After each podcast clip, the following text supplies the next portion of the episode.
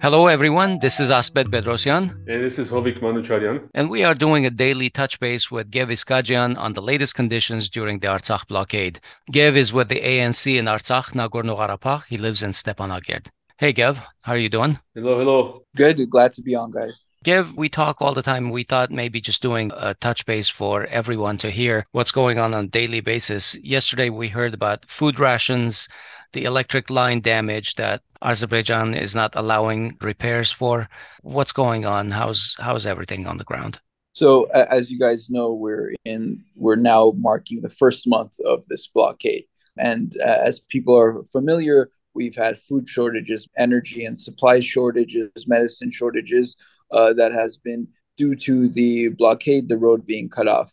As you just mentioned, things get compounded and they become exponentially worse with the weather conditions that we have. So, yesterday, one of the power lines that goes through now occupied territory near the Lachin corridor, mm-hmm. uh, close to Aghavnu, it actually went down due to weather conditions. However, uh, the government here has asked for permission to go and fix that line because so many folks here, uh, so much of the populace relies on that energy, and the energy grid here is especially affected during winter months because not only do we have uh, power lines going down due to the snow, we have everybody using the grid for light. Uh, many people use it for their heating systems, so all of that gets overwhelmed.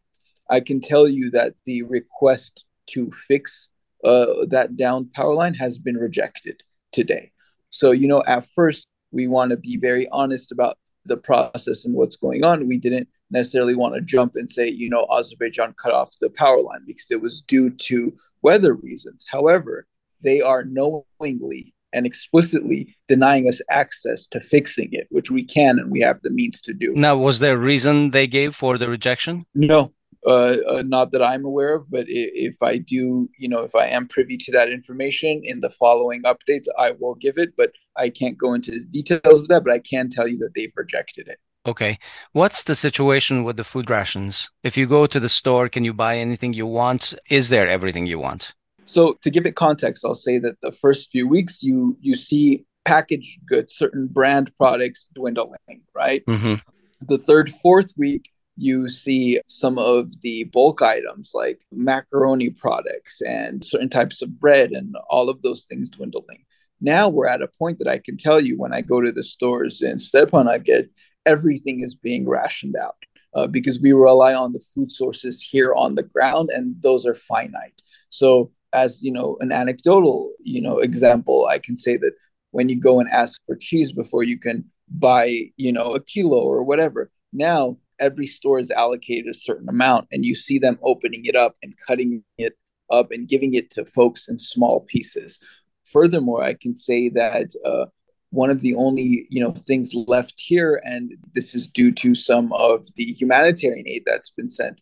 We are now dealing with not a lack of brand products but we're dealing with people scooping up in pounds and kilos uh, certain things at the stores. So flour very base food necessity flour salt sugar all of those things that we you know i'm a diasporan and we take that for granted. You you go into a store and that's never that's on the furthest section of your mind to, to ever think about that but we're at a place we don't have packaged goods fruits vegetables but even the most base uh, food uh, supplies like flour bread sugar all that kind of stuff even in the diaspora, we got a feel for shortage behavior during the pandemic. Yeah. yeah. How's the weather? Is the weather extreme, or are you guys doing well? What's is there a lot of snow? The the snow is beautiful here, uh, but unfortunately, uh, besides the visuals, it creates a lot of problems for us in terms of you know uh, transportation, uh, car maintenance, those types of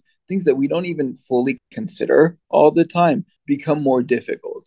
I can tell you uh, that because of the weather, like I mentioned previously, so many more people are using the electric grid. So now we have rolling blackouts. So every section of Stepanakert, that started yesterday, every section of Stepanakert uh, has a cutoff time. So for about two, three hours every day, where we go completely dark. And uh-huh. unfortunately, for those rolling blackouts, they start after like four o'clock and don't end until like midnight. So it's the hours that the grid is most used, but it's also the hours that we need it the most. Like I can tell you guys that yesterday I was in my office working on something. I had to leave my office because in the area that I'm at, there's a two hour shortage go back to where I live, use the electricity there. And then when the uh, rolling blackout hit that area, I had to go somewhere else.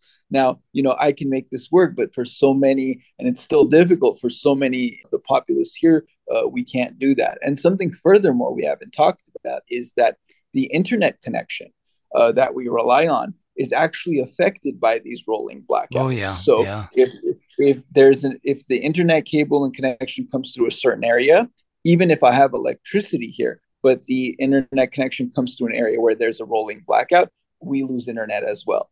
And it's not just about the access to internet, but I like so many of the stores, so many of the businesses, so much of people's workflow depends on the internet here that we have that there's this social economic impact that we don't talk about as much either. We want to sort of keep this short, uh, and I would appreciate that that Gev comes back the only thing that keeps going through my mind with these power outages and the, the communication problems is that this government, both governments, you know, knew full and well uh, this was a threat and this might ha- happen. Our governments.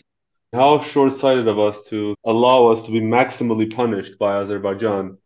I just sort of cannot forgive my own governments for that. So that's my commentary. Yeah, it doesn't make any sense that Berdzor was surrendered and these agreements are not made for access. And, and if I like could that. quickly, if I can touch on that, I think it's an important point because there's some fault here for us too. And I consider myself, a, I, I've been living here for the last year, but a diasporan as well. These projects that we push, energy sustainability, food sustainability projects, the greenhouses, the solar projects, we as a diaspora the day, and I'm hoping that day comes soon, this blockade gets lifted, have to put all of our resources into energy and food sustainability projects here in Artsakh. Because at any time this can hit, hit again, and we want those greenhouses to make sure that the populace has fresh fruit and vegetables, and we want those solar panels to take the burden off the grid as well. We have to build the energy and food sustainability of this nation. How is your outlook on the new minister appointments that happened today, especially foreign minister? You know, we try and tend to keep a positive outlook. One, knowing that the people that are accepting these roles are accepting it in some of the uh, toughest and darkest times for our nation. So if they are coming into this job, they're doing it with their heart in the right place.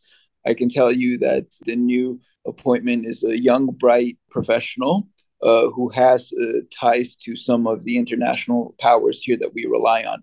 So my outlook is, is positive, it's optimistic, but as always, we have to make sure that everybody that works for this nation is accountable to it, and and we will see in the coming months and years.